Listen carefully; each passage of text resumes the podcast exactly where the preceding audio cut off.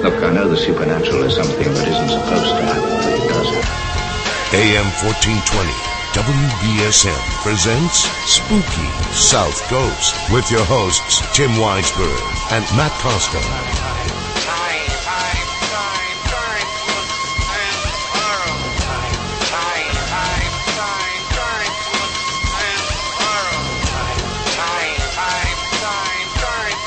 Good evening, everybody. Welcome to Spooky South Coast. Tim Weisberg here. Matt Costa behind the boards. Science advisor Matt Moniz along. And we have a special guest with us as well. We'll get to that in a little bit. And of course, Matt Moniz, you were not here last week with us uh, when we spoke to Rick White and Linda Thornton about the Bell Witch haunting No, I wasn't. because you were on location. Yep. and we are going to de- dedicate an entire program tonight to that location. Matt was at Waverly Hills Sanatorium in Louisville, Kentucky, or as they say down there, Louisville.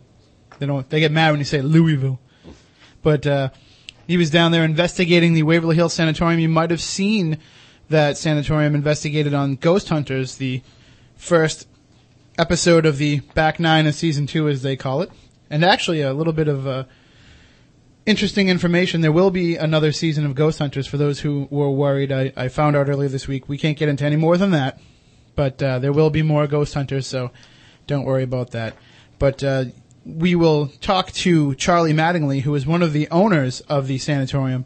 Took over in 2001 uh, after it had fallen into some, you know, some sketchy hands. We'll get into all of that. But it is reputed to be one of the world's most haunted places. So we will talk about the various uh, incidents that have happened there. We'll talk about some of the investigations that have been done, as well as the investigation that Matt conducted on Memorial Day. A little bit uh, of an interesting day to go out in search of the dead. Memorial Day. Appropriate.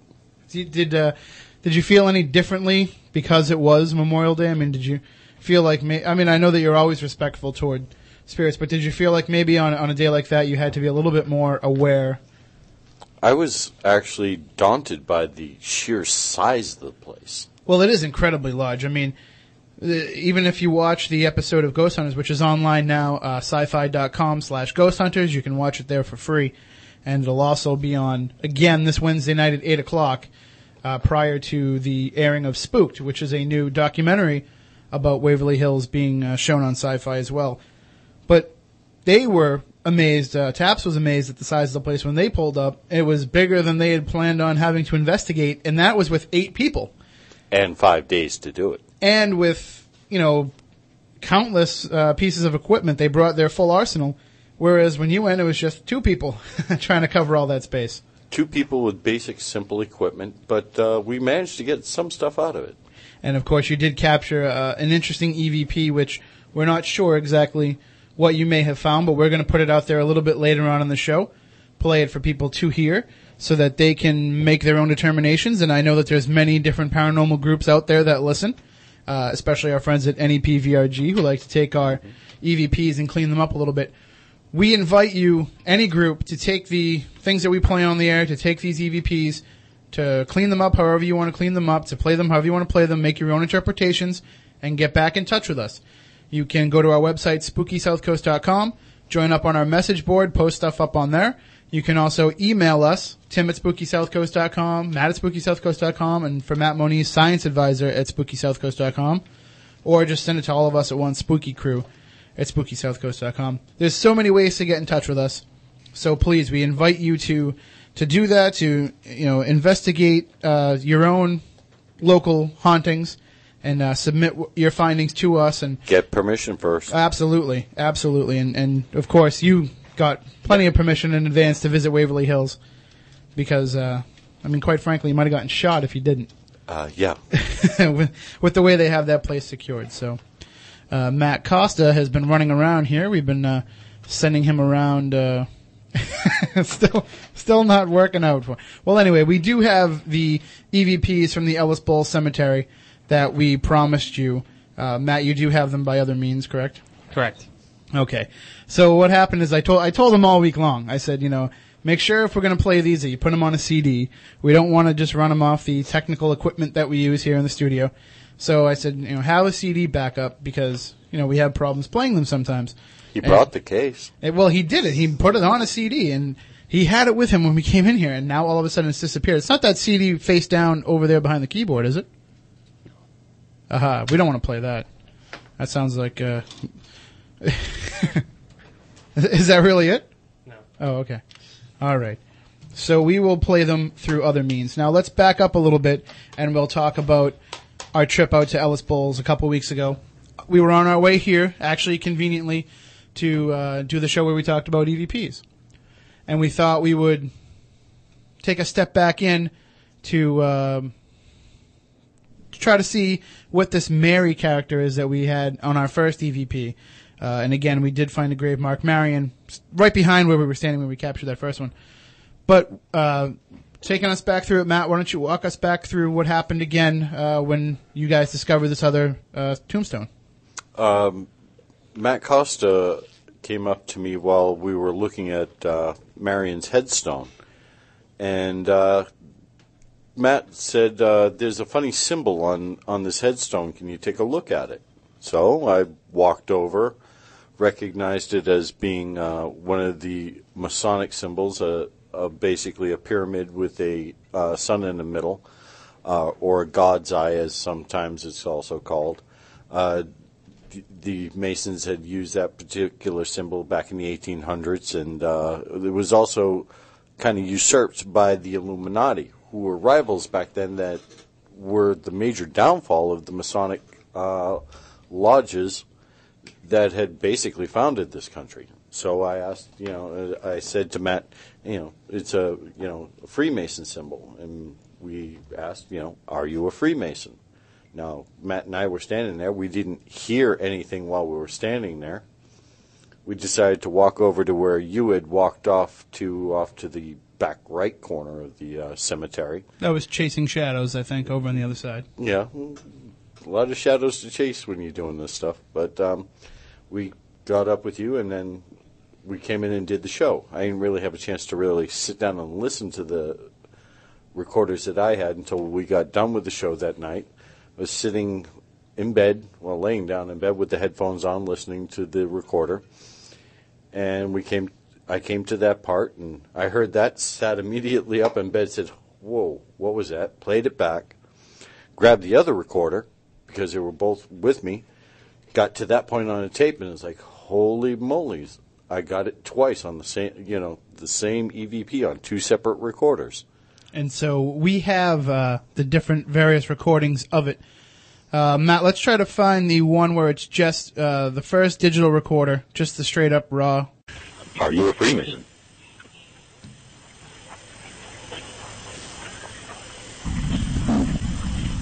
So we caught a little something right there. You can hear a little bit of something. Now, that was the first recorder. Do you have the second recorder's file? Because there were two separate recorders, like Matt mentioned, two separate digital recorders. One was in, High quality, the other was in Superplay. okay, and here's the other one. Masonic.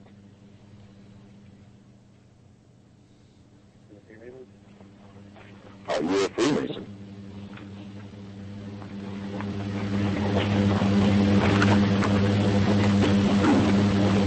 So there you can hear it again. So we were a little bit curious about what it was that was being said. Um, I mean, it sounded straight up when you first hear the audio like Freemason, like it's another male voice repeating the same phrase. Uh, so we did have it sent out to our friends at NEPVRG. They cleaned it up. We played that one for you last week. If we, if we ever that one again, Matt? Yep. We'll play that one more time. Are you a Freemason? Okay, one more time there. Pay particular attention because they cut out the space in the middle. Are you a Freemason? they they they boosted it up and they played it right after the question. So, so that was the cleaned up stuff that we played for you last week, and we promised you that we would have the audio from the third recorder because while Matt Moniz was holding both of his digital recorders, Matt Costa was carrying an analog recorder with him, and he caught something even more interesting. So, let's see if we have that there.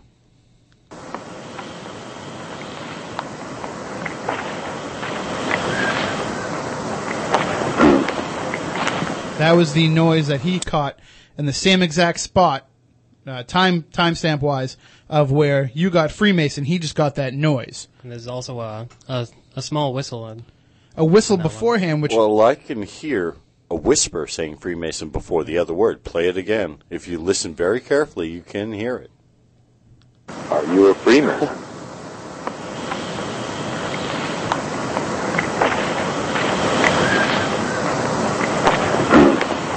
So there's now, we didn't realize it when we first listened to the analog. Uh, Matt called me this morning, basically, and said, there's two. So there is the whistle of Freemason, and then the louder voice. And what's interesting is the fact that the louder voice is on Matt's analog, and it's less clear than the softer voice that's on your digital recordings that actually says Freemason. Correct. So it's clearer further away. It's almost like, as I did last week, improper radio technique. It's almost like the spirit was right up against Matt's microphones, or and it had to be a little bit further away to, to be able to hear what he's saying. So, extremely interesting stuff. We have all these files logged on our computer.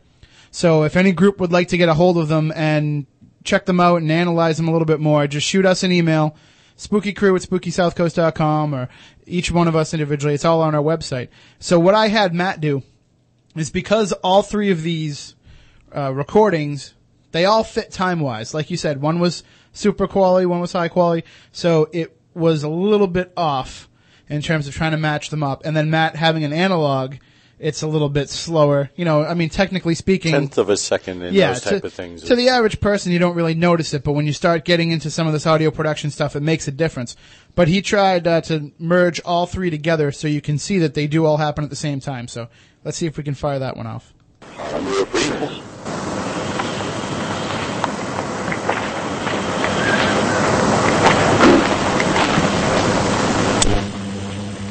So as you can see, they did all sync up. They did all happen simultaneously. Uh, now we were thinking um, of all the different ways people could try to discredit this. We were trying to think of all the different possibilities. Uh, I felt that somebody might say to me, it sounded like the Freemason being repeated was in your voice. I'm not saying that it sounded to me like you said it, but it sounded to me like they were using your voice you know what I mean? How sometimes you you hear these EVPs and it's a mocking, it's a mimicking. Right. So I got that out of it myself. It was just a deeper male voice.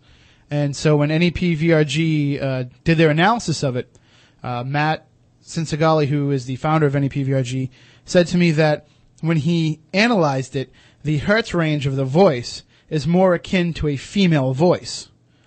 You know what I mean? It's it's a deeper male resonance, but it's actually in the audio range of a female voice. He said similar to his wife's voice. Now I've never heard his wife's voice, so she could sound like Bea Arthur for all I know. but I, d- I doubt she does if Matt's saying that it's in a different voice range. Matt, don't play this part of the show for her, okay? Thanks.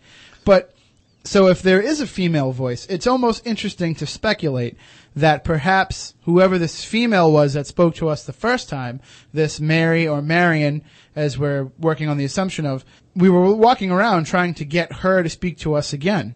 So maybe this is just more of the same of, of her tricks. Well, if you think about it, we've got essentially five EVPs potentially on two visits. Exactly.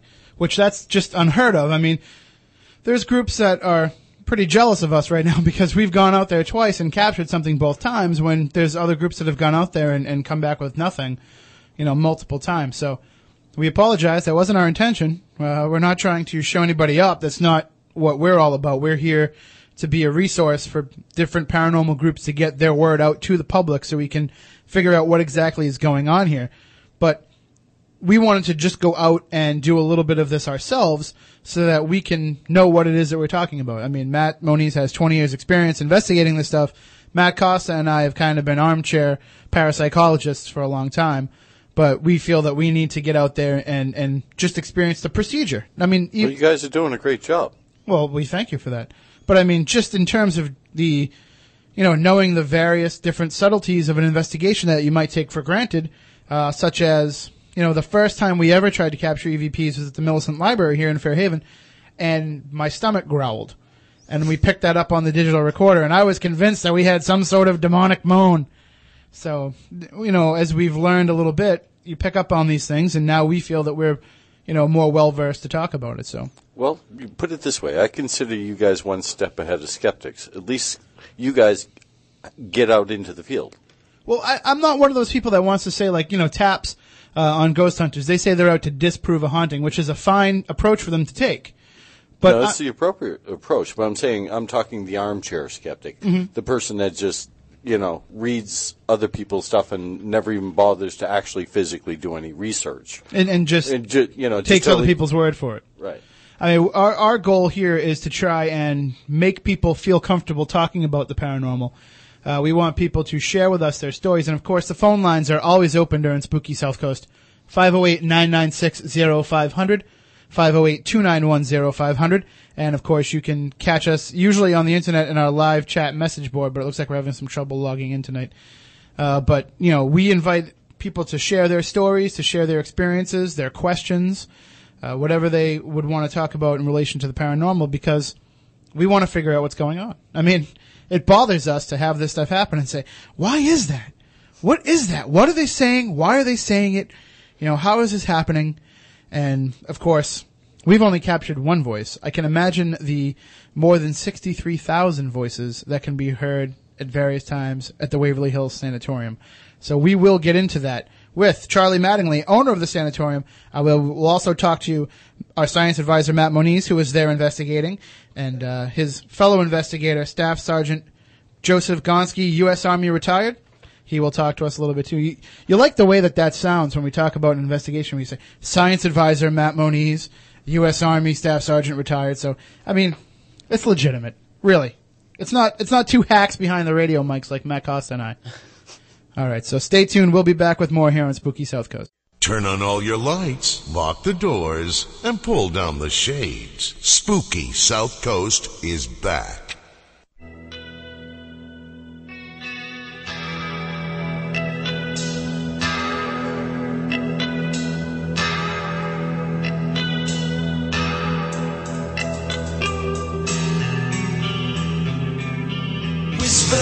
Into my brain, assuring me that I'm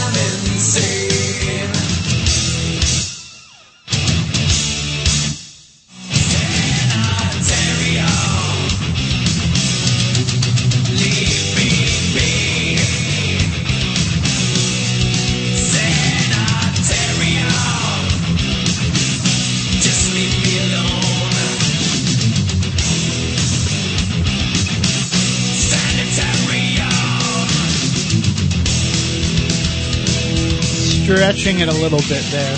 Oh, sanitarium. Not quite the same as a sanatorium. We are stretching it, but it's still a cool song, so that's really the basis of why we wanted to play it anyway. And plus, we wanted to see if Lars Ulrich would uh, threaten to sue us for playing Metallica music without his permission.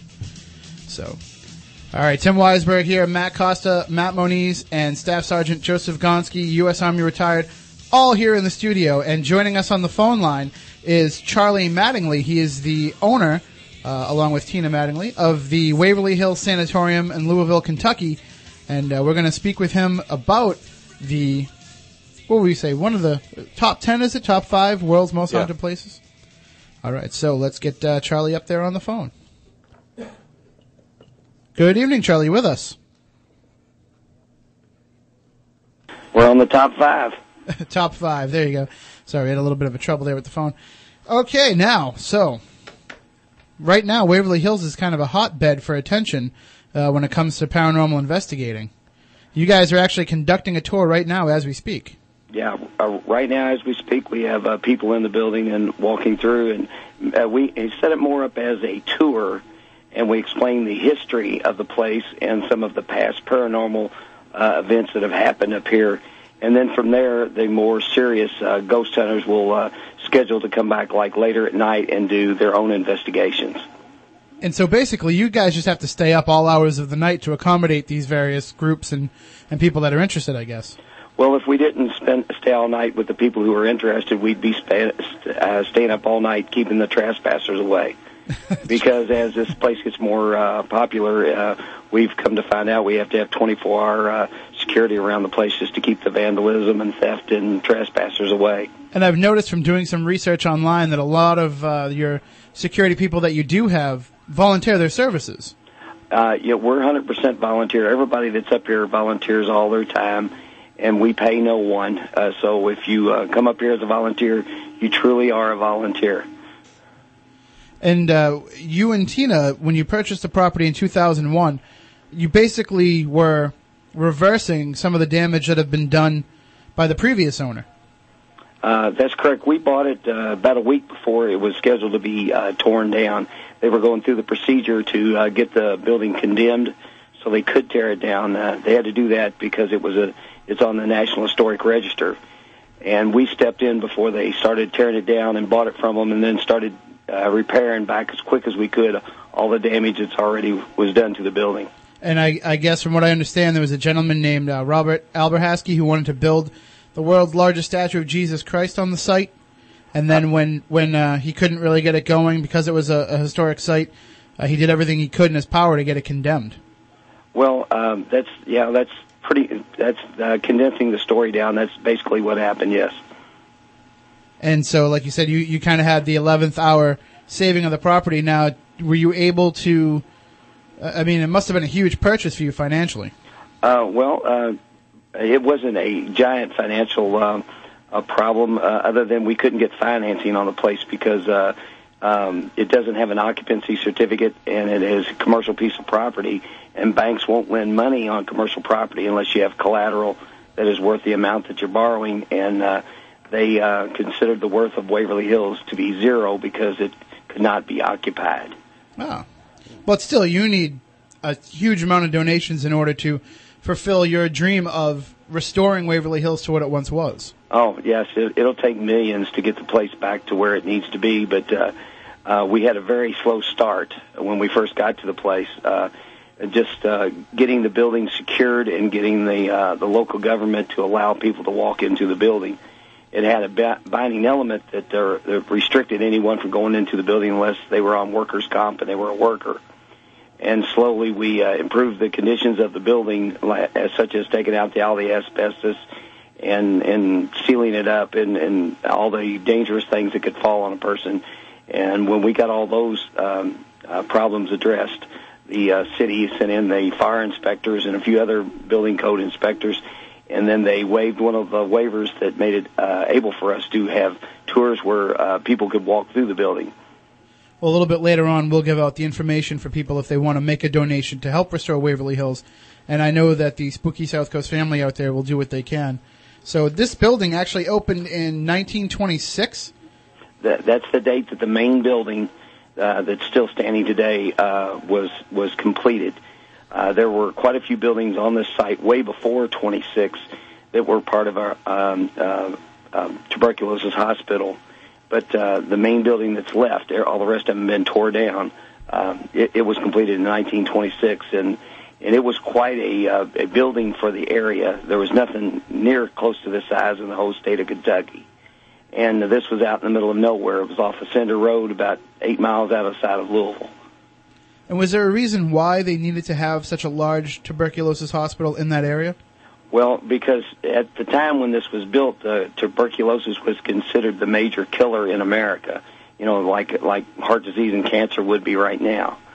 And um, so uh, they had a problem. They just didn't have enough places to put all these people, and they kind of had to quarantine these people because you could catch it, you know, from one person to the other.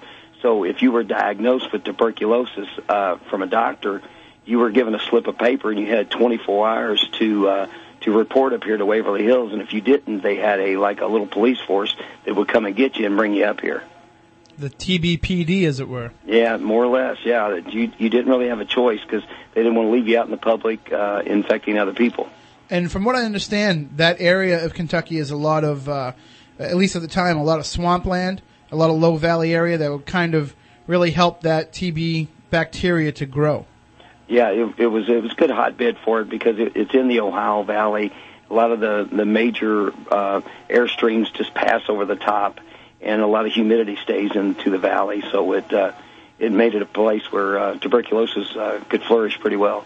And it also makes it being a swampland and having those type of conditions a great place for the paranormal to fester. And uh, during the time at Waverly Hills that it was open, it was open until 1961 as a tuberculosis hospital. That's correct. And so during that time, about how many patients uh, went through and, and stayed there? Well, we we have records here that, that we don't have all of them because a lot of the records were lost in, in a couple of different floods that, that were here in Jefferson County. But uh, we we are uh, guessing, and we have estimated through two or three different sources. It was right around sixty-three thousand people that passed through this building. And so all those spirits uh, that still possibly remain uh, within those walls as well. Um, yes, that's correct. Uh, you know, we, we've interviewed uh, people that were up here, like say in the early 30s or late 20s, that were children up here. Uh, had uh, children's tuberculosis, and there was a special uh, building on the side of the main building. And and uh, when they, they came up here and we interviewed them, they talked about all of the ghosts then. Uh, the, the children would all talk about, you know, when they'd be sitting in their bed in their ward and they'd see the ghosts float down the hallway. And uh, they said back back then, even when they were they were children, they were terrified of the place. Now that's something interesting that I haven't heard too much about is the fact that while it was open and functioning, that there was a paranormal presence there. Um, I mean, I know you know science being what it was at the time, it was a little bit more rudimentary. But was there any kind of record of that kept uh, kept in the hospital? Oh, not of paranormal activity. That was something that they they wouldn't talk about. Uh, you know, anything like that was you know just would be something that you know that would be hush hush and just wouldn't be discussed most of the time. Um, But I wonder, I wonder if it would be swept under the rug, or if maybe some of these uh, patients that were reporting these incidents might have been seen as delusional or as having, you know, their sickness affecting their brain. I mean, maybe there was uh, like a psych ward type section for these people that have seen this. Well, my father worked up here, and he started working up here in 1937. And he said that you know when people would come up here, uh, that it would affect them uh, mentally because they pretty well were given like a, as they looked at it, as a death sentence. They were sent up here to die. They were sent up here to get away from the main population, and there wasn't a cure, and so most of them died. And so as you're sitting here just every day, sitting in your bed, staring out the the uh, screen windows. That's the the building was what they called an open air hospital. It didn't have windows on one side of it, and they just had screens where fresh air would blow through all the time. That was part of your treatment. They would just sit there all day long, just you know, staring out the windows. Or if you were in better shape, you know, they had you know arts and crafts for you to try to do. But uh, you know, it it would affect your brain and just and it would affect people in a lot of ways.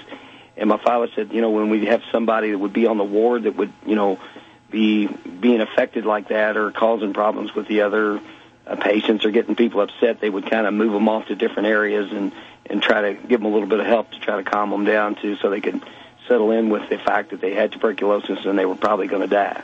Well, as you said, fresh air was part of that therapy. Uh, what's important to note, what a a lot of people might take for granted, is there were no antibiotics at this time. You know, there was no Penicillin. or- Yeah, no, and there was no treatment program like we would have today. In the rare instances that TB pops up, you know, it's kind of like uh, getting rabies. There's a series of injections and, and different medications that you take. But I mean, back then there was nothing like that. Uh, so they were basically trying whatever they could to either help defeat the TB as much as they could, or to at least make the person comfortable until they passed on. Yeah, that's that's correct. It was ni- about 1956 is when when all of the vaccines were out there and really working well. But before then, uh, the major treatment was that you were supposed to get as much rest and sunshine as possible, and fresh air, and good balanced meals. And this place, you know, according like to my father, used to work in the kitchen, said that it was the best meals that he'd ever seen anywhere. He said you were just treated the best up here and uh, he, he just couldn't uh, say enough about how clean the place was and how much it actually helped people. He said even though a lot of people died up here, it was a, a wonderful place where where people really tried to help you. And it, was a sanatorium, not a sanitarium, and that's a place where you go to get well. And um, my, my father said that you know that just you know the sacrifices that people would make, like all the nurses that would be up here working every day they were almost quarantined too because see they were around people who were infected and so they came to work knowing that there'd be a good chance that they would catch TB and die And, and and so that, that took a you know it took a special type of person to actually be a a doctor or a nurse up here, or as far as that goes, a orderly or ward that would be around all the infected people because you were really taking your life in your own hands that you might die from helping somebody else. And not only that, not only were you taking that risk, but you're also investing yourself in a treatment program that, you know, deep down inside you know it's probably not going to really work. I mean, you're prolonging the inevitable. Some of the different therapies they tried, like uh, hydrotherapy, you know, they try to use uh, hydrotherapy to help cure some of the symptoms of TB, and the patient would end up with pneumonia. Or uh, some of these other. Uh, a pneumothorax is yeah. one of the treatments, and uh, that treatment was done up here, and it was uh, it was some of the experimental uh, surgeries were done up here to uh, to uh, perfect that. And kind of what they would do, they figured out a way to go into one side of your lungs and force air on the outside of the lungs and collapse it. And then while that lung was collapsed, you would live off of the other side of your lungs. And while that other, uh, uh, while one side was collapsed, it would let it rest, so it wouldn't be constantly being used. And they were trying to use that to uh, help repair that one side. And then later on, when when uh, the uh, this the side that you were living on would start to uh, to wear out and and uh, and get you close to death, they would take and then to pump back up the uh, the um, the other side of your lungs, so it would start working again, and then they would collapse the side that you were living off of, and they would alternate back and forth until your lungs would get better. And that didn't always work, but it was one of the treatments that they did up here. and they would try to put balloons into the lungs to, to expand them more. And then one that I found that uh, said that they used as a last resort was uh, thoracoplasty. Is that correct? Is that am I pronouncing that Yeah, I believe you pronounced it right. and that would be where they would uh, they would remove uh, muscle and, and ribs from the area to try to to try to open up the lung area more. And it said that uh, it was used as a last resort because fewer than five percent of the patients that tried it survived it. Uh, that's true. It, it did. It, it gave them a lot of relief, but uh, generally you didn't recover all the way from that. You would live longer, but uh, you you you um, you just didn't recover completely from it. And the pictures that we have of this procedure and the and the patients afterwards kind of gruesome because if you can imagine somebody with a bunch of the ribs just being removed and what they would actually look like, it uh, kind of gruesome looking. But um, you know, but they tried everything up here, and that's that's one thing about this place is is they they were truly trying to help people up here and cure people, even though they weren't very successful until the fifties. Now uh, we're we're coming up in a few minutes on the CBS News, so we'll have to take a break. But before then, I just wanted when you and Tina purchased the property in, in 2001, what was your uh, reasoning for doing so? Was it to preserve it as a historical monument, or, or were you interested in the paranormal aspect of the building? Okay, I'll condense it as, as quickly as possible. When, when I come up here to buy the place, it was just to add in the paper, and then I um, told my dad about it because he told me all the stories about it when he was a child up here working, and you know through his teenage years when he was up here too. And um, he he I brought him up here to see the place, and when he came up and saw what terrible shape the building was in, he just broke down, and started crying. So I took him home, and then uh, as I took him home, he just I said, "Well, Charlie, what are you going to do?" He said, "Well, you know, if I can get the place cheap enough, which I ended up doing, that that I'll just do the best I can to try to get the place restored." And my dad was very distraught about it because he remembered this place as just being wonderful and helping lots of people. And as uh, the next couple years went through, he had macular degeneration in his eyes and went blind, and then he died last spring. But uh, one of the little promises that I made to him is that I was going to make sure that either me or someone that I hand the building off to will make sure that it's restored. And so it's kind of a hokey thing, but it's it's, it's that's my reasoning for being up here and getting this done. Well, it's understandable. And and how much progress have you been able to make thus far? Well, we made practically no progress the first couple of years, basically because we were just doing everything we could to get all. See, there was no windows or doors in the building; they'd already been all tore out, and so we had to put doors back on the building and get all the windows boarded up, and and uh, um, then we had to start working with all the local governments to uh, to satisfy them on uh, for the uh, abandoned building uh, codes that we had to to stand by, keeping the people out of it and uh, then we had uh, air pollution board for asbestos.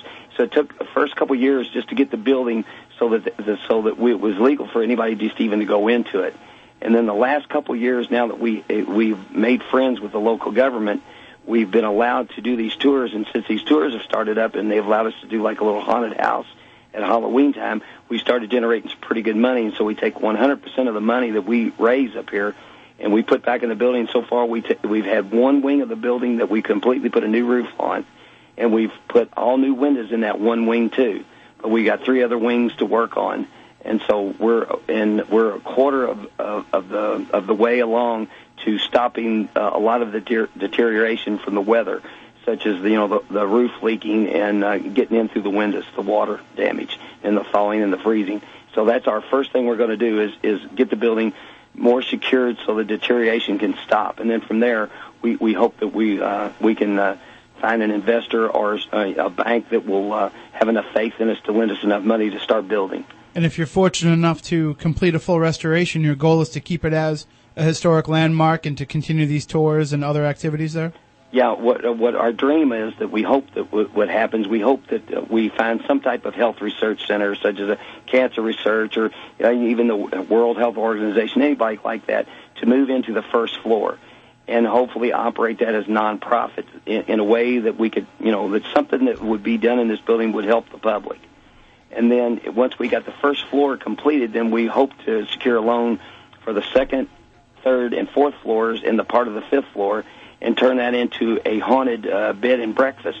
And we wanted to also run that as nonprofit and then take all the profits off of running that and then take it and turn it back in to money to whoever is running the first floor for their health research down there, so the building could generate its own money to to uh, to fund its its own health research. Because we're hoping that that somehow this building could give back to the community and and try to help people like it did when it was originally built, and and that's our hopes and dreams that that happens.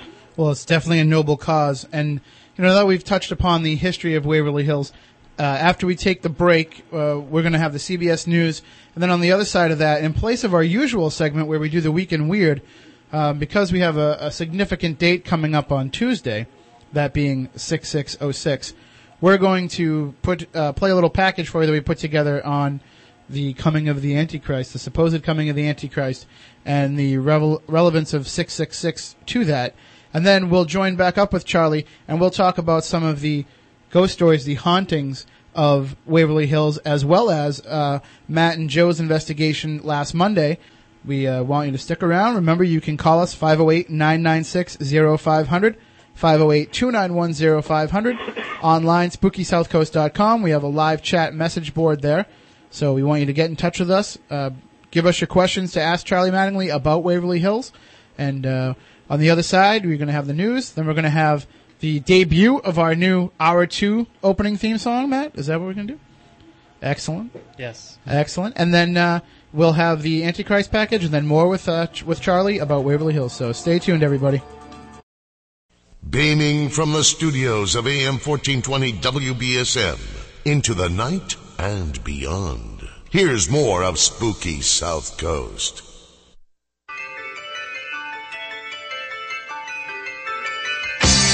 I can smell your fears. I'm not afraid. You will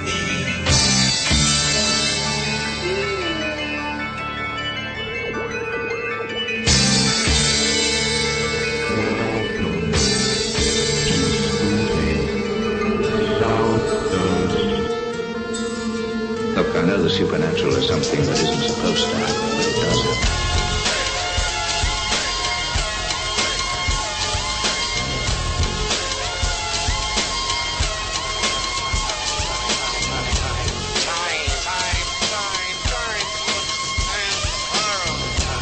Welcome back. Hour number two of Spooky South Coast, the world debut of our hour number two theme song, as concocted by the silent assassin, Matt Costa, production monkey extraordinaire. Great job, as usual, really. And uh, coming up in a few minutes, you'll hear my attempt at some production uh, when we talk to you about the Antichrist. Now, Wednesday coming up, I'm sorry, Tuesday coming up, June 6, 2006. 6606. Somewhere along the lines, it became uh, acceptable to just drop out that zero and say that it's 666, that it's the quote unquote mark of the beast. Or 060606. I mean, you have to drop those zeros out in order to make it work, but They say that for some reason this Tuesday is the coming of the Antichrist. Now, why the 6606 of every century before wasn't the coming of the Antichrist? I don't know. Are we just like taking the chance each time that uh, that's going to happen? Uh, but anyway, there are some people that are, you know, fully utilizing the date to their potential. Of course, uh, the Omen 666, the remake of the original Omen film, comes out that day. Uh, that's convenient. Also, conservative pundit Ann Coulter is going to release her new book, Godless, The Church of Liberalism. She's going to release it that day as her little tribute to liberals, she says. Uh, musically, that's a big day musically. David Lee Roth is going to release his cheekily named Strummin' with the Devil, a bluegrass tribute to Van Halen. Death metal uh, also has a couple big releases that day. How about uh, the band Allegiance? I'm sorry, the band As Blood Runs Black with their album Allegiance, and The Stench of Redemption by Deicide. And of course, everybody's favorite death metal act Slayer will start its Unholy Alliance tour preaching to the perverted. So, in addition, there'll also be a major event held by the Church of Satan in California, a satanic high mass at the Steve Allen Theater. I'm sure Steve Allen would like that if he were still alive. And also, uh, there's going to be the Rockin' 666 Eve prior to that on Chicago's Radio Free Satan. And uh, if that wasn't evil enough, then the uh, authors of the Left Behind series of books are going to put out uh, the book The Rapture, the 15th uh, chapter in that series, uh, will will be released the same day. Some interesting discussion about the Antichrist. You know, one thing that I want to throw out there, and it's been popular on the internet all week long and the weeks leading up to 6606, that George W. Bush, our president, is the Antichrist. And one of the major reasons that people use to promote that theory is that if you take the letters of his name, George Walker Bush Jr., it's six letters for each one. But there's only one slight problem with that. He's not a junior. His father's name isn't George Walker Bush, it's George Herbert Walker Bush. So he's not a junior and he's never been related, been suggested to be a junior. So, you know, if you're gonna go on that basis alone, no, George W. Bush isn't the Antichrist. Ronald Wilson Reagan, on the other hand, that works out, 666, so. Just throwing that out there. Uh, I'm sure there's uh, conservatives right now that want to call in. 508-996-0500, 508-291-0500. We're just throwing these theories out there. We're not saying that we believe them. Uh, but one of the accepted theories is that the reason why 666 was put in there as the number of the beast in biblical times was because the uh, the gentleman who wrote Revelations, I can't remember his name right now, but he put that in there as kind of like a little jab in the side of Caesar Nero, who you know persecuted the Christians, uh, the quote unquote the saints, uh, and he was a, a blasphemer of God. So they're saying that if you put the numbers up with the letters, and uh, the six six six would spell out Caesar Nero. So you can make your own decision, but uh, right now we'll run this little audio package we have on the Antichrist. So, and on the other side, we'll take a break, and then when we come back, more about Waverly Hills here on Spooky South Coast.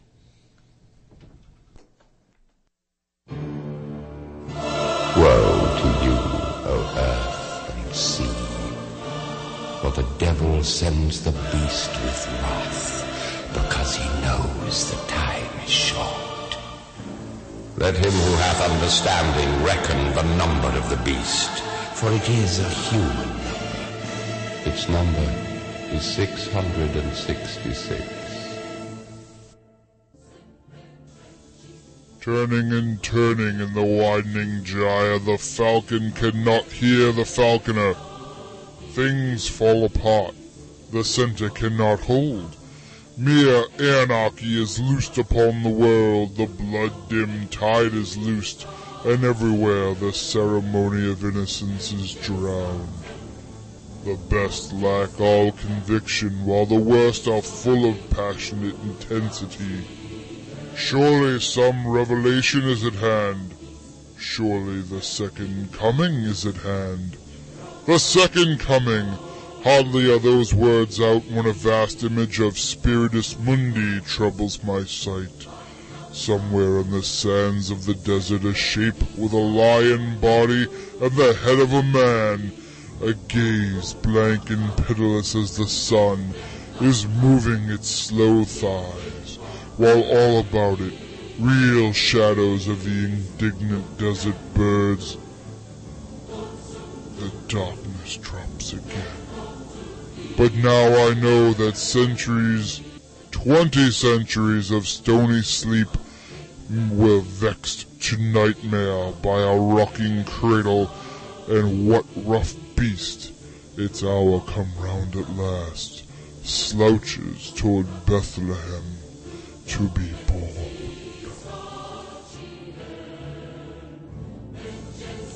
Six is the number of man. God made man on the sixth day. The basis for all organic life is carbon 12, which contains six protons, six neutrons, and six electrons. Six is one shy of seven, the perfect number, the number of God, the day he completed his work. If one six is imperfect, then three sixes are sinister. Six is twice three, the number of the Holy Trinity, mockingly suggesting that man or those who use man's number against God are twice better than the Father, the Son, and the Holy Ghost. Therefore, Satan would use 666, the number of man, for his ultimate man, his weapon in war against all that is good. Has the Antichrist already touched down upon earth? Is he still to come? Will he be born on Tuesday thus, ready to impose Satan's will upon the world?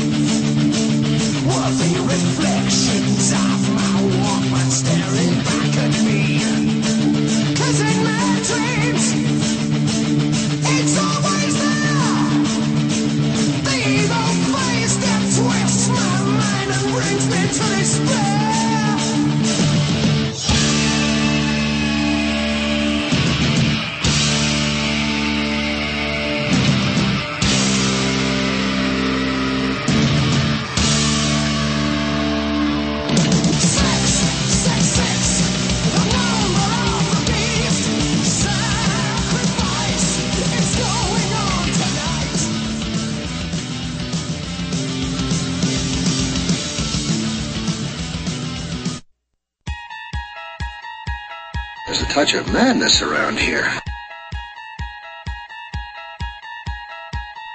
Paranormal, is that what they're calling your kind these days?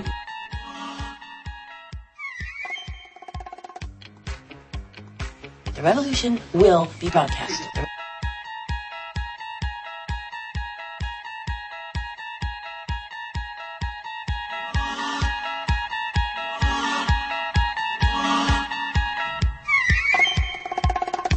Welcome back to Spooky South Coast here on WBSM.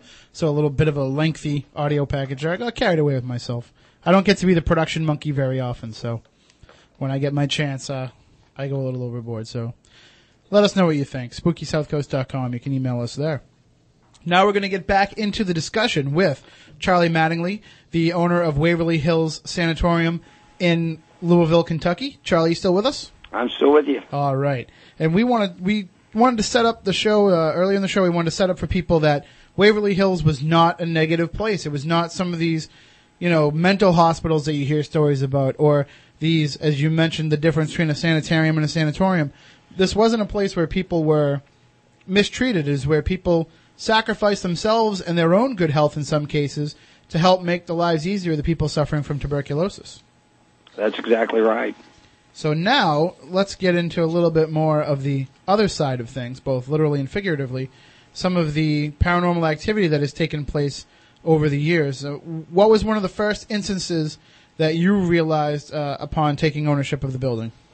Um, well, I wasn't aware of all of the uh, paranormal activity when when I first got a hold of the place, and uh, it it just came on me. Uh, I, I discovered it all myself, and then as I would discover it, then I would run into other people who would tell me similar stories.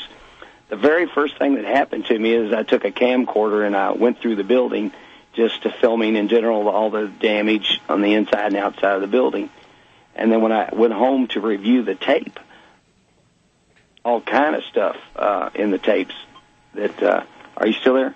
We're still here. Okay, uh, found all kind of things in the tape that uh, that very odd.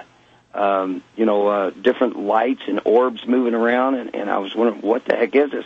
So I would go back to the places where I filmed to try to see if there was some discolorations on the wall or things happening, and and, and there wasn't anything there. And so I sent this tape off for some other people to look at, and they said, "Wow, this is really interesting." And then from there, it, it just it just every time that I went in there to do work, it was like somebody was looking over my shoulder at me, or I'd glimpse to the side and th- think I seen a person. And so I used to jump up and then like run after them because I thought maybe you know like a homeless person or a, a trespasser or something was just walking through the building.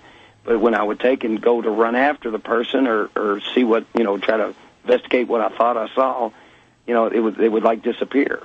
And that seems to be a common theme. Uh, during the news break and, and while we're playing our recorded segment, I was talking with our science advisor Matt Moniz and Staff Sergeant Joseph Gonski, who did an investigation last Monday, and they were saying they had a similar experience where you know they would chase something and it would disappear before they could catch it. Right, guys? Correct. Yep. And and so that seems to be uh, a similar thing too that happened to Taps when they investigated for ghost hunters. You know, there's footage of, of Brian and Tango uh, chasing things that weren't, you know, things that were always slightly ahead of them through the building, and then you know the other investigators experienced it as well. Uh, Is that something that most groups and, and people that conduct investigations have reported? uh, that's almost exactly what happens to just about every investigative group that you know that stays in there and tries like to do an overnight investigation. The other things that happens just almost every single night to just about every group that goes in there, we have something that we call watching the shadows in there, and uh, we'll just stand real still in the hall and look down the hallways, and then as you look down there, you'll you'll see what look to be like shadows moving around that some way vaguely uh, are close to a human figure, and um, and then as you stand there and watch, you know you'll see them move around, and then so when say you got a, like a group of maybe five or six or ten people or whatever, and then when everybody in that group will look down the hall, and then they all about say at the same time, "I see it," you know, if you see like a figure, and then they would take their flashlights and turn them all on at the same time to shine down the light to make sure there wasn't a person standing there or some type of prop or something that was just blowing in the window, then nothing would be there. And uh, that's a real common thing that happens up here. Is, is they call them shadow people, and that happens just about every night up here. And that was also uh, some phenomenon that Taps uh, discovered too while they were there filming. Steve Gonzales was chasing a similar shadow person up on the fifth floor. Yes, yes, and uh, and there is a, the, and what we've noticed that there are some shorter, uh, like shadows, and they're like not a full height. They might be like about three foot tall, Mhm. and those you see those a whole lot more. And it's kind of fun, you know, when we get a group of people in there, we'll we'll take it. Uh, and if we see some shadows moving around, we'll take usually the person in the group. You know, there's always a person that's like more of a disbeliever that's saying, "Oh, that's a shadow. That's something poking through the clouds, or that's that's a light shining from someplace else." What we'll do, we'll take that person out of the crowd and we'll ask them to real slowly walk down the hall, while the rest of us stay at the other end and just watch. And then while we're watching, you'll see what looks like shadows that will come around them. And then when and then when the group of people will see the shadows uh, stand around that person that's walking down the hall, we'll we'll we'll say, "Hey, do you feel a presence around you?" Because all of us are right now watching some shadows standing right next to you. and then you, and then it's just like just about like clockwork. That person will just get all kind of chills running all over them. You know, run back to the crowd and say, "By God, I believe you now." It, it sounds almost similar. I don't know if you're familiar with the film Ghost with Patrick Swayze. It sounds almost like the the death scenes in that film when a person passes on, uh, and those negative shadow spirits come around and envelop them and try to carry them away. Now you're saying that these are shorter shadows. Does that mean that you suspect that they're maybe children? Uh, we don't know, but uh, you know, sometimes they- they're not always shorter. Sometimes you know they're they're full height. They might even be taller than regular. But uh, are you still there? Absolutely. Okay, uh, we must have had a little beep on the phone there. But uh, Either it- that or the shadow people don't like you talking about them. definitely could be, and uh, and it's so it's it's it, it can be all different sizes, but but we see a lot more short shadows than the taller ones. Now, one of the, there there are a couple of places specifically in Waverly Hills that are considered, you know, more. I don't want to say more haunted than others, but are definitely More active. more active and definitely a destination point for people uh, on an investigation. One of those is room 502. What is the history of that room and, and its paranormal significance? Okay, well, uh, as far as the the history on that room goes, we had a older fellow that was uh, in maintenance up here. His name was Thornberry, and just about everybody that was in maintenance up here was of the Thorn, Thornberry family. They live right down at the bottom of the hill uh, from from the hospital. And he had just come to work, and he was a younger fellow, and he was up here with his dad, who was in charge of maintenance. And uh, they heard about this nurse that supposedly killed herself up on the on the roof on the fifth floor and that's a uh, it's a place where a lot of the nurses would hang out in in this nice sunroom up there, and uh, there's the nurses' quarters up there where they would sit sometimes. And he heard that you know that she killed herself up there, so they went up there to see this woman. When they did, she had hung herself, but they saw blood all over the place. And from the conclusion, they found out that she gave herself an abortion. And kind of what it was, she was this was back in the 30s, early 30s, and she was unwed and was having a baby, which was kind of like a no-no thing. You know, it's uh it was kind of shame, you know, put on to your family if something like that would happen. So she thought that she could give herself an abortion, and she did. But you know, it uh, she didn't do a very good job. She ended up flushing the fetus down the toilet, which went all the way out through the the the uh, the pipe system in the building and on out to the uh, the uh, like cesspool type uh, laterals that were at the bottom of the hill. And uh, this this older fellow that said he was a young man with his dad went down there and they uncovered over the top of these cesspools and actually found the fetus and went and buried it. And uh, so he says it's a true story that it really did happen. But uh, our odd things that have happened up here is we've had some uh, women who are pregnant, and even some women that didn't know they were pregnant yet or hadn't told anybody, can go into this room and they start feeling sick, or if they're holding an EMF meter, it'll just start pegging and screaming. Uh, and it's it's a pretty common occurrence that happens with uh, any pregnant woman that uh, that gets close to the room 502. And now, Matt and Joe, I'm pretty sure neither one of you are in the family way currently.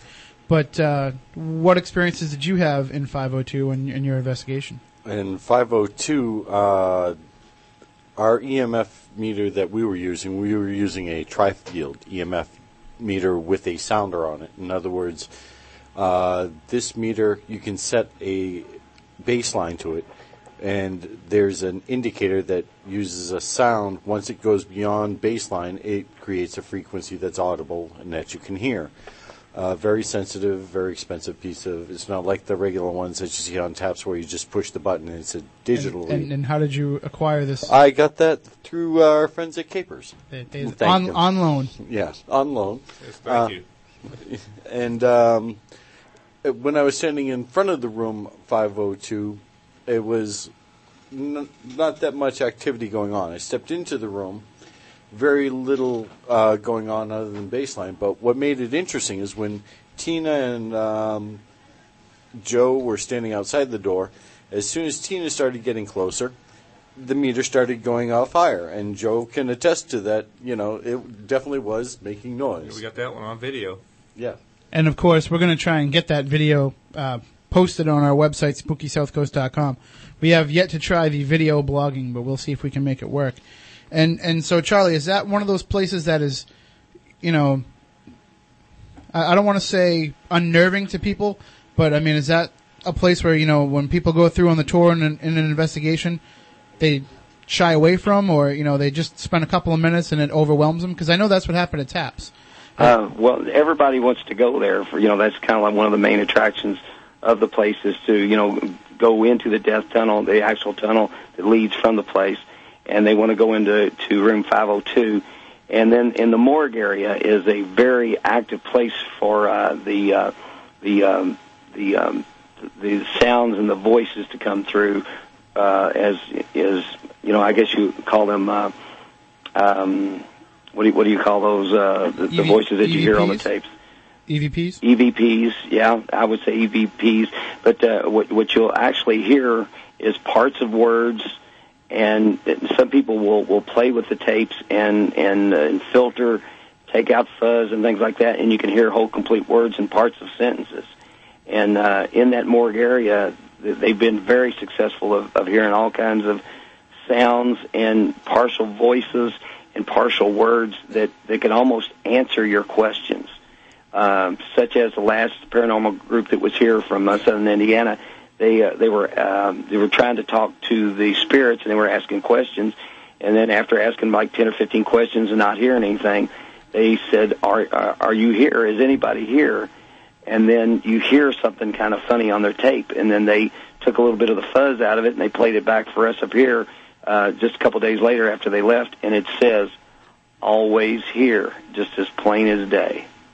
Well, it's funny you should mention EVPs because uh, Matt and Joe, during their investigation, they captured what they believe to be one, and we actually have it to play um, for you and for everybody listening. Now let's qualify this. Yes, set it up a little bit here. Uh, I had been following something around on that floor earlier in the evening. Um, I had tracked something to that room with the uh, EMF detector. to which room? Now, this to the the op- operating fourth floor, right? Yeah, operating room. I believe it was. Yeah, operating room is on the fourth floor, correct, Charlie? That's correct. It's at the end of the hall on the fourth floor. Right. And I was tracking something with the EMF detector all the way down there. I called uh, my buddy Joe to come down with me, and it's like, well, let's do a EVP recording. Now we s- we had two digital recorders, the same digital recorders that recorded our things at the Also, Ellis Bolles. As soon as uh, I'd entered the room with my camera on, my battery had died on me. Yeah. As soon as Matt walked past me.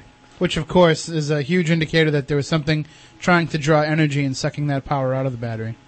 I'm assuming because you guys weren't going to go in there without fully charged batteries, knowing Oh, we're- your preparedness. Yeah, we had everything ready to go. Yeah, and it, the, and he was like, and you can hear that on our recording, you know, and, and we were asking questions. One of the questions Joe asked, "Are you the one that just drained my battery?" But we had two recorders going, the same two we used at Ellis Bolles. Mm-hmm. This EVP shows up on the one I'm holding, but does not show up on the one Joe's holding, and we're s- no closer than we are right now. The or no recorders further. were about a foot apart. Yeah. Okay, when well, we what were we're- asking the questions. We're going to play first the one that didn't record it, so that people can hear the situation and hear the you know the environment in which it was recording. So here's the first one without the EVP. You might want to play that again. Yeah, it's real quick. So Say, say it now. Oh. And then that little noise at the end was just Joe Yeah. speaking after Matt did. Now here is the the one where they believe that something has been captured. If you have anything to say, say it now. Or if you, One more time, if you have anything to say, say it now. real quick. It's just real quick. Something responds to Matt's question.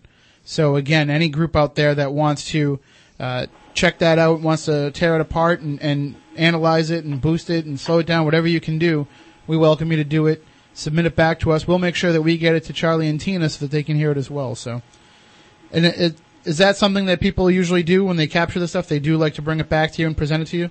Yeah, that we, we have everybody that goes into the building kind of sign a waiver, you know, saying that you know we're not responsible if the ghosts do anything to you. You know, kind of kind of kind of silly, but you know we have them sign it. And it also says if you catch anything paranormal, a picture or EVP, that uh, that you bring it back to us and let us use it. You know, that's you know not that we claim it as ours, but Mhm. we just want to be able to use whatever proof that you uh, come up with. And so over the years, we've we've accumulated quite a few little small pieces of pictures and EVPs that are. It, it makes for interesting conversation. And understandably, you, sh- you should want to have that for your own archives. Yeah, and uh, something kind of interesting on that same floor, uh, the fourth floor where that operating room was. Uh, that is a room that is very famous for draining batteries. And uh, I remember one night I was warned you. standing outside uh, of the building, and and um, I, I heard you know some people go into that room there. They were they were having like a little group of people. They were showing around the building, and this was late at night. And uh, they went into the room, and I saw some flashlights up there, and heard them kind of talking in, inside the room. Of course, I was standing outside on the ground floor, and then all of a sudden I heard all this screaming and just screaming, and then like a herd of elephants running down the steps. You know, and, and we're pretty particular about people running down the steps because we don't want anybody hurt.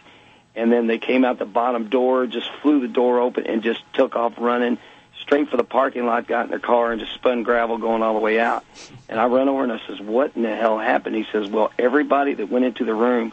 Everybody's cameras, flashlights, and everything all went dim at the same time and went just practically dead. And then as they ran outside and were coming outside, everybody's flashlights were on and bright. And it just freaked these people out. And, and I'm not even sure who all of them were, but I kidding you, they, they, they didn't stop to, to say anything. They just ran for their cars and left. All right, Charlie. Um, what I'm going to do for you guys is I'm going to give you a copy of everything we physically recorded on audio and video, as well as a, a typed out report that I will personally submit to you guys. Well, not personally, but I will personally send it to you. Uh, and I also want to greatly thank you for uh, allowing Joe and I to uh, tour through your facility. Oh, you're very welcome. Like I say, we, uh, we want to share what we have with everybody. We're the same way with anything that we capture here in our, you know, limited investigations, and as we branch a little bit more, it's out there for everybody to listen to, to analyze. Uh, But you know, like I said too, I can understand where you'd want to keep a record of those things. Uh, now, there's been some uh, film done that uh, isn't quite tied into exactly what's going on. One of those films is Death Tunnel, a film that came out uh, last year, and it references the quote unquote death tunnel that's in Waverly Hills. Like you said, another one of those areas where everybody wants to go and check out. what exactly is the history of that area? Okay. Um, as this building, uh, the main building that you can see up here now, was sitting here, there was a lot of other small buildings around here, and uh, pretty much everybody was close by a window getting the fresh air. And so, if you would happen to have like a horse-drawn carriage up here or a hearse of something, some type of hauling away the bodies of the people that died, it would probably give everybody inside the building that had this disease probably probably give them some depression and, and probably wouldn't really help their morale at all. So they decided that they would have a good way to get the bodies out of here. So they actually had a tunnel that went underneath one of the buildings that is now gone, but it it went all the way down the hill, and it was actually a, a concrete tunnel that had a little small train track in it with a little rail car that was hooked up to cables that they could set a casket on it and would lower it down to the bottom of the hill. And whether it was a crematorium down there at the bottom or a place where somebody at the bottom of the hill could pick up the body if you know if the family wanted to, and uh, that just helped the morale of the place a whole lot. So it uh, got pegged as the death tunnel because uh, they actually used the tunnel to remove the bodies from the building. And it also has a staircase kind of alongside that chute too, where people can walk up and down, and that is part of the the tour that you guys give. That's correct. You can walk up and down the tunnel. It's uh, we've got it cleaned up, and so you can walk up and down. And it's about 500 feet long. Is that correct? Yeah, it's 580 some feet long, and it's uh, it goes down on about a 30 degree angle. So that's a, a long descent Easy to into the darkness. down, hard to walk up.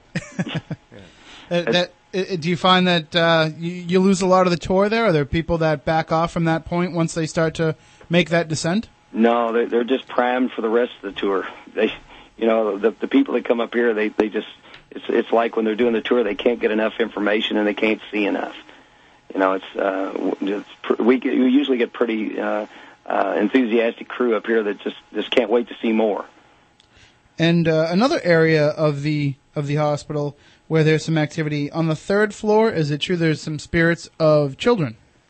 Well, that's where we see a lot of those shadows that we're to- talking about. A lot of them are on the third floor, and mostly we see the shorter ones on the third floor. And at the end of that third floor, the opposite end from where the uh, the uh, operating room is on the third floor, um, there was a, a a large room at the very end of it where sometimes they would let kids uh, stay in that room there and play and do activities, and they would uh, they would be the children of the people who were on the ward on that third floor. so they would let their children come up and play in that room, and the and the children's parents could come down and visit them there at the end of the of the floor. And do you find uh, that out of all the, I mean, I know myself personally, out of all the spiritual activity that one can come encounter with, I think sometimes when it's the spirit of children, that's when it gets to be the most creepiest. In, my own opinion, anyway.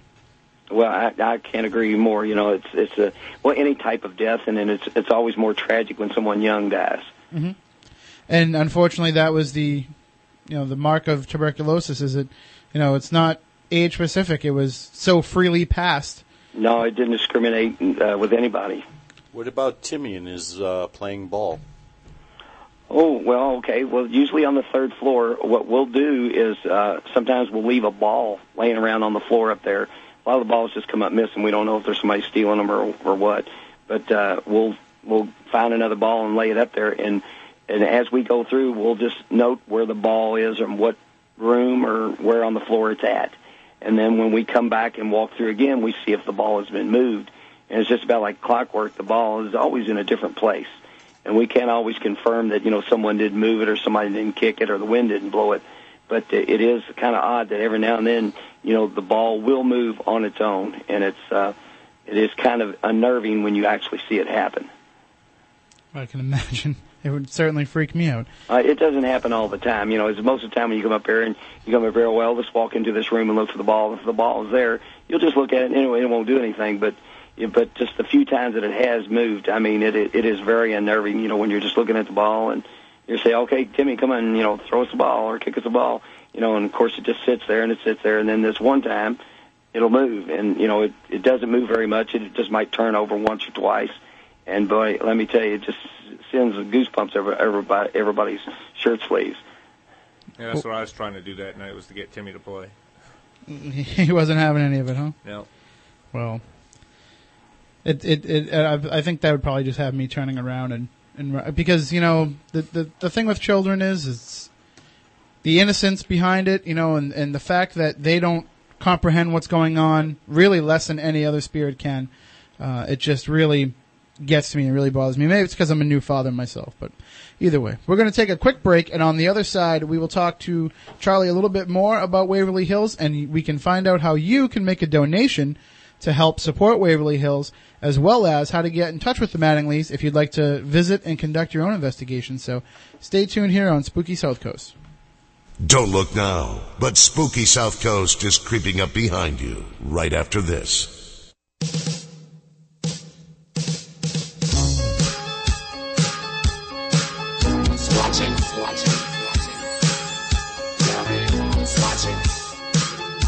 Watching me?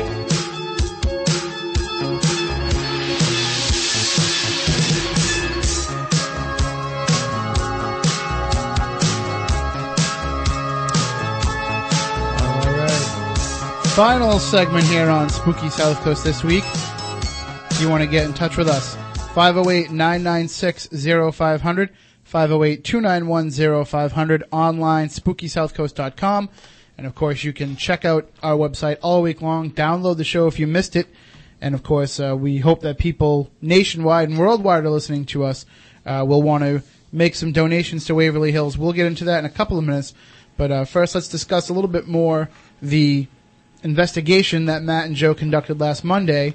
And uh, you said Tina was with you. Was, was was Charlie with you as well, or No, Charlie wasn't with us. Uh, Tina was with us So- the entire evening. this is the first you've heard of some of the stuff they did to your building, Charlie? I apologize. I apologize for them. No, I'm we sure they didn't hurt it.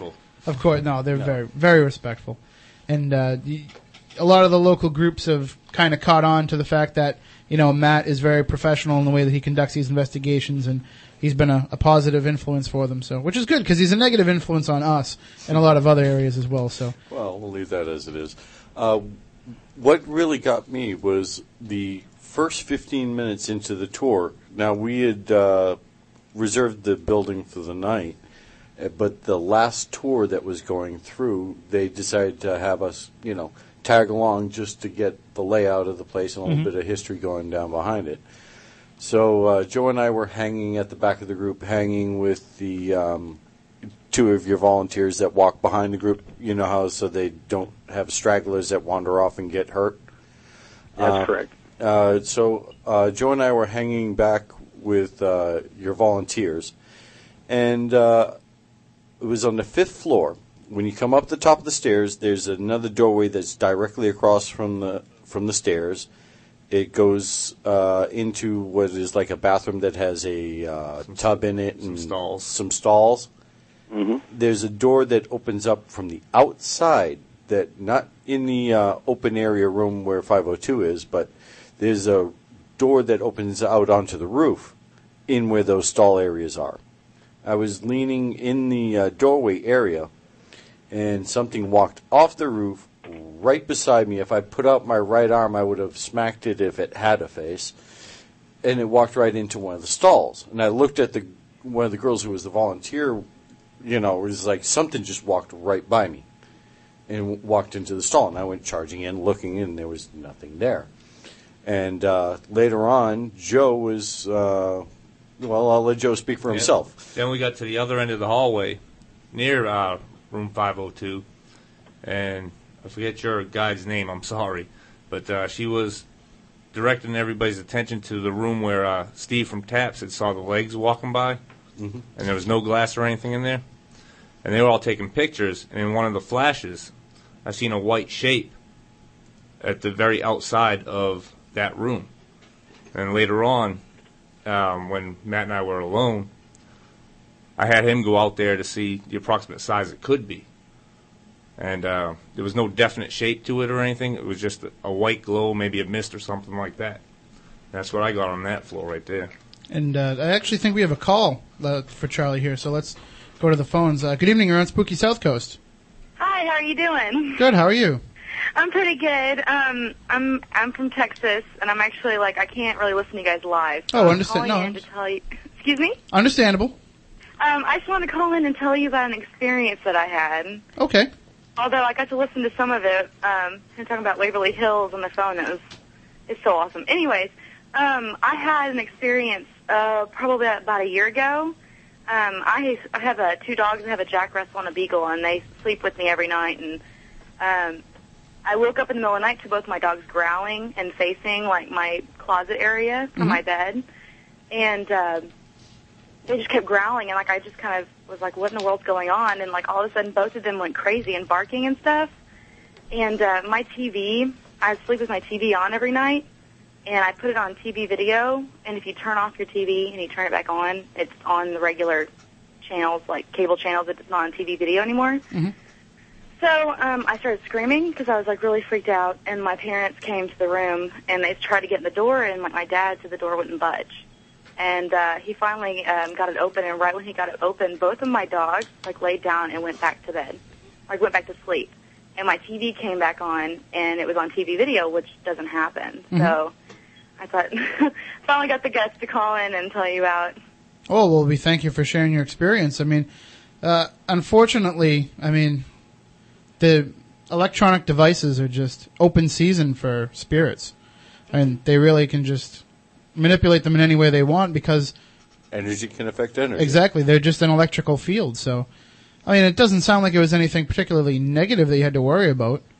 Oh, my dogs went crazy though. I, I it think scared me because one of my dogs never barks or growls at all, and he was barking and growling, and it like terrified me. I think any uh, animal is going to react to something in that manner, um, whether it's negative or not. I mean, I know that you hear a lot of cases of, of animals interacting with paranormal activity, whether or not the human ever even realizes it's there. So, I mean, I wouldn't really worry too much about that. But at the same time, you know, you want to be careful and you want to be cautious. And uh, if anything like that ever happens again, please feel free to share it with us, either calling in the show or, or via email. Oh, and I had one question, and uh, Waverly Hills is the place that they had on Ghost Hunters, right? Yes. Uh, well, I was watching one part of that, and the lady had that I guess owned the place had said that upstairs, I think up on the roof, they had seen go- like uh, can't think of the word now. Shadow people. The shadow people? Like I don't. I, I'm from every other person I've ever heard talk about shadow people. I mean, it's honestly a question. Every other person I've ever heard talk about shadow people, it's not like they have a specific area that they are designated to haunt or be. It seemed kind of weird that she had said that, and so I was wondering um, if y'all, if uh, Matt and them had ever had seen any shadow people up there in other places or. Well, if you were just listening to what we were talking about, that's Would- what I was just talking she- about being on the fifth floor. She couldn't, Oh, so it's sorry. just no. It's I'm it's from Texas. no. It's just very strange that you called in at the time when he was when he was discussing it. That's synchronicity right there. Oh, I'm I'm good like that. Well, I, I know that you're a, a fan of listening to the show online, so Mhm. we'll uh, we'll have it up up tomorrow, and you can check back and, and listen to some of the discussion about the shadow people, some interesting stuff. So we'll just tease her like that to, to keep her up and wondering all night long. Alrighty, sounds good. Thank you. We thank you for calling in. Stay in touch. All right. Bye bye. See, check that out, Charlie. You have fans all over the country. Oh, all right. All right, well, we're coming up on the last few minutes of the show here. We'd like to thank you for joining us. Why don't we tell people how they can get in touch with you uh, to make donations to Waverly Hills in the restoration process, and also how they can get in touch with you for tours or investigations? Okay. Uh, well, how they can get a hold of us? They can uh, they can write uh, to Waverly Hills Historical Society at 4400 Paralee Lane, P A R A L E E, Paralee, and that's in Louisville, Kentucky, 40272. We're also on the internet uh, on WHS History and dot com, and then we have a phone number up here to set up the tours, and that's at area code 502 417 4526, or the office phone number, which is area code 502 933 2142. And we'll post all that up on our website, spookysouthcoast.com, so that people can have that information. Because when you contribute to the restoration of Waverly Hills, you're not only contributing to the continued access uh, for paranormal investigation, but as Charlie mentioned earlier in the show, you know, their grand vision is to have this be fully restored and become a non-profit area that can benefit a clinic or, or some sort of uh, medical facility. So, so it can get back to healing. Exactly. I mean, it it's interesting that a place that did so much good for so many people but couldn't quite do enough now might get a second chance to do just that. You know, it's like uh, where, whereas it couldn't help cure these people, maybe now it can cure some other disease. Now that we have tuberculosis pretty much licked, so. Charlie, we thank you so much for, for joining us, uh, especially on short notice. Uh, again, Spooked is coming out on the Sci Fi channel. Uh, l- a little bit more of a documentary look at Waverly Hills, but before that, you can catch the episode of Ghost Hunter. So that's uh, from 8 to 11 Wednesday on Sci Fi channel. Charlie, please stay in touch with us, and, and anytime you want to join us again, just give us a buzz. That sounds great. We'll do it. And All right. tell Tina that Joe and I said thank you very much. Okay, you can tell her yourself. All right. Is she there?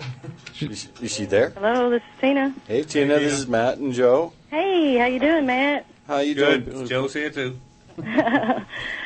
Well, we want to definitely thank you for sticking with us all that uh, Monday night. That was above and beyond the call of duty because you spent the entire weekend up with very little sleep, and you were so kind to us. We greatly appreciate it. Oh, you're very welcome. I enjoyed it. All right. Well, we thank you for joining us uh, again. As I said, Charlie, on such short notice, and uh, anytime you want to get in touch with us, and and we'll make sure that you get a copy of all the evidence that Matt and Joe collected. So, That'll be great. all right. Thank you very much, and and best of luck with your venture. And thank you. All right, and we want to remind everybody next week on Spooky South Coast, right here at 10 o'clock on Saturday night, or after the Red Sox, is what happened tonight. We're going to talk to Leanne Wilbur, who is the proprietor of the Lizzie Borden Bed and Breakfast, which is actually the home where the Borden murders happened, where, you know, supposedly Lizzie Borden took the axe. And so we're going to talk to her about the home, about the hauntings, and about her Ghost Hunter University, which is happening in July. If you want to take a course there and, and learn a little bit more about ghost hunting and have a chance to actually investigate the Lizzie Borden home. So we will talk to her next week here on Spooky South Coast. You want to make sure that you check in for that show and also check in all week long on our website, spookysouthcoast.com, where you can get in touch with us, send us your evidence, your questions, your stories, or where you can just find out a little bit more about the paranormal. So, for Matt Costa, for Matt Moniz, for Joe Gonski, I'm Tim Weisberg. We invite you to stay spooktacular, everybody. Rest assured, listener, that my time here has not been easy, and what you have just heard was not fiction. Although, in many a desperate moment, I most certainly wish it had been. It's over for now, it seems. Or at least until yesterday begins again.